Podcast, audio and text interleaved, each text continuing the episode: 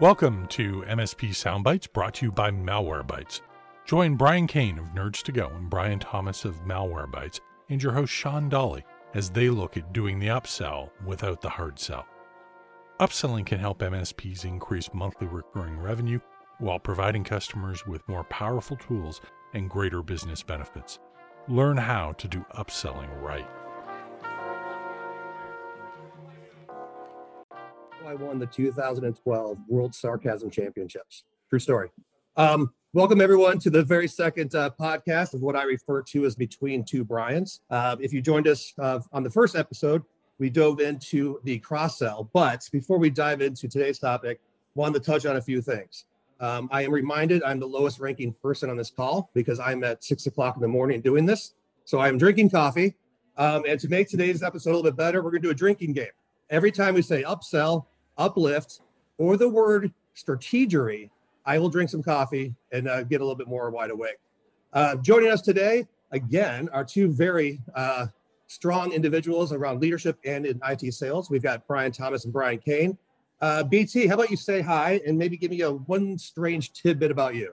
Well, thanks, Sean. Well, I'll start off by saying there's a lot of strategery around ah, um, what I do in IT sales. And no, so great to meet everyone. Uh, Brian Thomas. I'm the VP of Worldwide MSP and Channel Programs. And uh, yeah, yeah, it's really good to be here. I thought the first episode, I think we came out the gates swinging. I, I think you'd say the same, Brian. How are you doing this morning?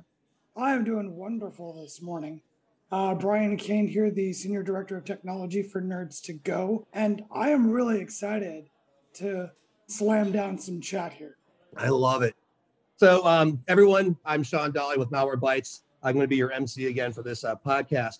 Um, again, last week we talked about the cross sell. This week we want to dive a little bit into the um, upsell. Um, and, and, I don't want to call it an idiot's guide to upsell, so we're going to call it the hitchhiker's guide to upsell. Um, and we're going to kind of uh, dive into the why and the how um, and the do's and the don'ts. But first, I just want to share this. Um, when I was little, growing up in the 70s and 80s, my father was a VP of engineering for a uh, for Raytheon, and he used to tell me that all upselling was was asking, "Do you want fries with that?" And as a kid, I totally believed that. Um, after my time in the military and college, I got into IT sales. I realized that is not true. Um, it is a lot harder than that. There's a lot more questions and a lot more involved. Um, so that's what today is going to be about. So let's start off with question one for uh, Brian Kane. Uh, Brian, what is the classic mistake most salespeople make uh, when trying to do an add-on or upsell? And that's two sips of coffee for me, by the way. Awesome. Uh, so I think the, the the most classic mistake, absolutely, is trashing the old solution. You know, that is what a lot of people do. They come in there and they just go, "Hey, what you're using today, what you're running today, it's absolute trash. Doesn't do a good job. It's terrible." And what they don't realize is they are probably sitting in the same room with the person who originally made the decision to purchase that product. Awesome, Brian. Uh, BT, what about you? Um, so what I see is the most common mistake, and it's a um, strategic or maybe strategery blunder um, that I that I'd see. I'll take a sip for that. Thank you. I see that um, the expectations set at the very beginning, right, when you're either talking to the prospect or interested uh, party. I think sometimes they're they're often either confused or not set at the very beginning. It's that upfront contract. If there are those out there that are familiar with the Sandler training or sales methodologies. You know, this is the upfront clock contract. This is the classic, you know, what's the purpose of the meeting? Are the other person's agenda and expectations set, right? Was there time and logistics put down on paper or even discussed at the beginning of the meeting? And then jointly, what do you guys view as a, a good outcome, right? It was actually just this past uh, Friday. I'll just give a shout out to uh, Kaseya. Kaseya, congratulations on the uh, acquisition of, uh, of Datto. But I was actually meeting with Paul Farr, their chief product officer, on Friday downtown Miami. And, you know, the meeting started classically down these lines. He literally started the meeting with, you know, what do you want to get out of this meeting? And then he asked me the same, right? And I asked him the same. It is at that point that we've made a contract, an upfront contract of how the next hour or two we're going to go. And and I feel like particularly with with upselling, right? You need to have a very good understanding, right, of where your ceiling and floor is within an opportunity. And when you understand where that that ceiling is and you've established that at the very beginning, I feel like both sides feel respected, right? Like they're being heard. And um, anyway, that's the thing I see that uh, when I when I hear sales calls, those are the things that I, I, I don't see as much as, as as we should these days. No, absolutely great insight. Um, I will say I'm going to start calling you uh, uh, Thunder Stealer because you dove into my second question without me even asking it. So well done. Um, so uh, Brian Kane, to add on to that, what do you see from leadership that can be done to kind of help educate and steer their sales reps into doing a better job of the upsell? Yeah, absolutely. Um, you know, I will say, and you know, I'll get slapped on the wrist sometimes. I, I really a lot of times don't like the word upsell. Um, I, I like to transition that word. Uh, we present it in a little bit of a different way. Sometimes I like to treat it either as the word upgrade, advance, or sometimes I like to, to present it as you know a second solution, an alternative solution. Um, one of the one of the ways we kind of define this or one of the ways we discuss it in training you know i could build a chain link fence for you all right? Put it around your house and it is going to provide a level of protection you know a good level of protection. It'll keep animals out it'll keep lots of different things out but i also offer the 15 foot electrified fence with barbed wire at the top that is going to keep out significantly more so it's it's a great way to go in and say, look, you have a solution, you have a product. It does an okay job. It keeps out a lot of the common stuff. But there are some new technologies, there are advancements, there's there's new stuff out here that we can bring in that is going to provide you a more advanced level of protection. And the reason they want it is just as we ramp up protection or we ramp up the things we're doing to defend, guess what? The enemy is also out there you know, increasing its attack. So I love going in as an upgrade, as an advancement, as another solution. Um, it's just, again, for us, one of the ways that we like to go in instead of just saying straight upsell, you know. So the goal isn't necessarily just get this newer product out of the customer, it's showing the customer how this advancement, how this change, how this upgrade can really truly serve them and advance on what they've already made a decision on in the past um, it makes the customer feel a lot better about that decision. I, I completely agree. Uh, Brian, one of the things that I know you and I have talked about, sorry, BT and Brian, um, uh, one of the things that we've talked about in the past is how junior or, or, even some more senior sales reps tend to be scared of doing the upsell. Um, why do you think that is, BT? Mm, I, I'm actually going to go back to really where where Brian Kane just left off, and I think it's it's the idea that many sales reps, really regardless of tenure, but even some of the best, I, I think shy away from the idea of really truly positioning something as an upgrade as opposed to an upsell. Upgrade obviously implying that there's value, right? That there is value behind what they are offering outside of just what, what you mentioned very early, Sean, is a side of fries, an add on which implies that it's something, but it's more of on the buffet, right? It's on the buffet of items you can or you cannot.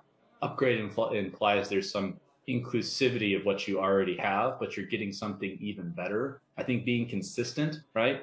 About especially the nomenclature. I always use, um, a, there's another great acronym, kind of a, tricks and tips of the trade, so to speak. It's ANA. It's also from um, uh, Sandler. It's, you know, we appreciate you taking the time you know, to meet me. Naturally, you have questions for me. That's the N. O, obviously, you know, I will have questions for you. And then T, typically, this is how the process works. And then getting to the point where, you know, you've made that upfront contract, right? At the very beginning, using that acronym, and then moving into the stage of that conversation where you're positioning, well, this is how this upgrade, right, will apply to your business or solution or whatever you're selling, you have or are happy to be selling I think is the way to make it um, consistent, right?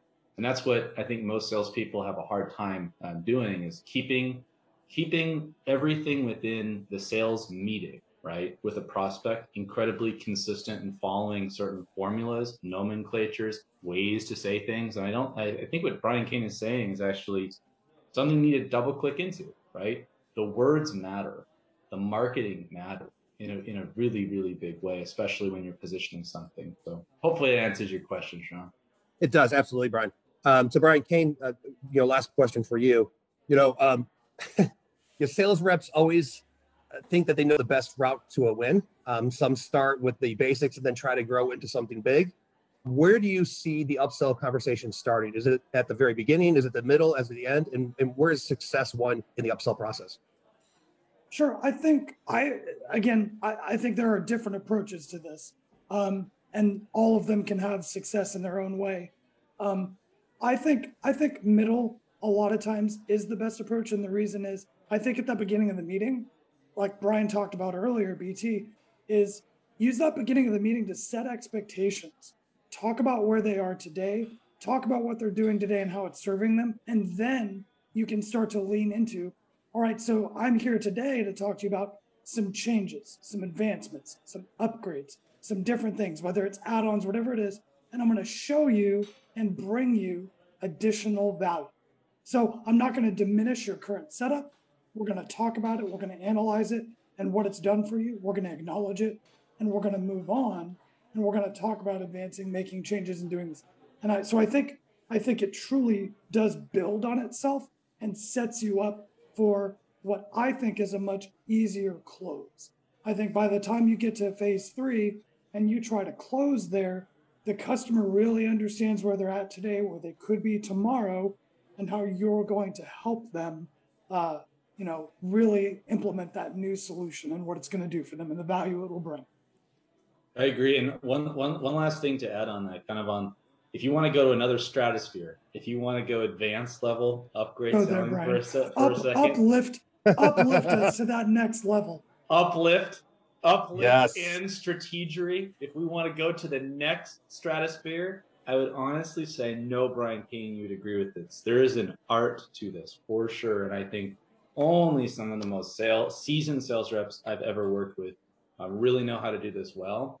But at the very middle to end of a sales cycle, if you can position an upgrade with the decision maker and then pivot beyond their department into another department that has value that comes from the upgrade that you're offering, whatever solution that you're selling.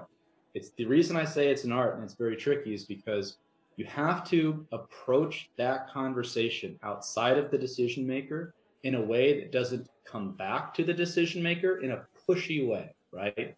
In a way that you're gaining advocacy, you're gaining you know you're you're whipping the votes so to speak right if you're in congress you do not want that to come back to the decision maker because then that looks you like right there there you are you're a sleazy salesperson right but if you can position that really well that is definitely an art outside of the department come back to the decision maker and all of a sudden have an advocate outside or a champion outside and then there's advocacy internally yeah that is where i think the big big money comes right? That's where the big money comes because then you know marketing as we all know uh, their budgets are unlimited so i always go to the marketing departments whenever we go whenever we upgrade anything. Would you agree with that brian? I mean i mean you're usually the victim of of such a ploy. Would you uh, would you agree? I've, yeah so i absolutely agree. I've been on both sides of this. I was a vp of business development for many years and and ran many reps. So uh, i've been on both sides of that coin. Um, and that's absolutely right. If you can show value in other places besides just technology, I will tell you a lot of times the target is the CFO. You know, and it's not even necessarily saving money. It may just be restructuring how the deal works, how they're built, and, and how it functions. So, absolutely bleeding into those other departments and showing value is a huge win for the company. You just, again, like Brian said, it's an art form. You have to do it without pissing off the wrong people. Absolutely. Well, listen, uh, BT, Brian, as always, thank you for the time, conversation, and wonderful insights. Uh, for those listening in, the tens and tens of people that have joined us, um, I look forward to the next conversation uh, where we will be talking about, uh, you know, uh, dodging the FUD. And I don't mean Elmer Fudd. We're going to be talking about fear, uncertainty, and doubt. Um, so uh, thank you everyone for joining us on podcast number two of my version of Between Two Brians. And I look forward to seeing everyone again soon. Take care.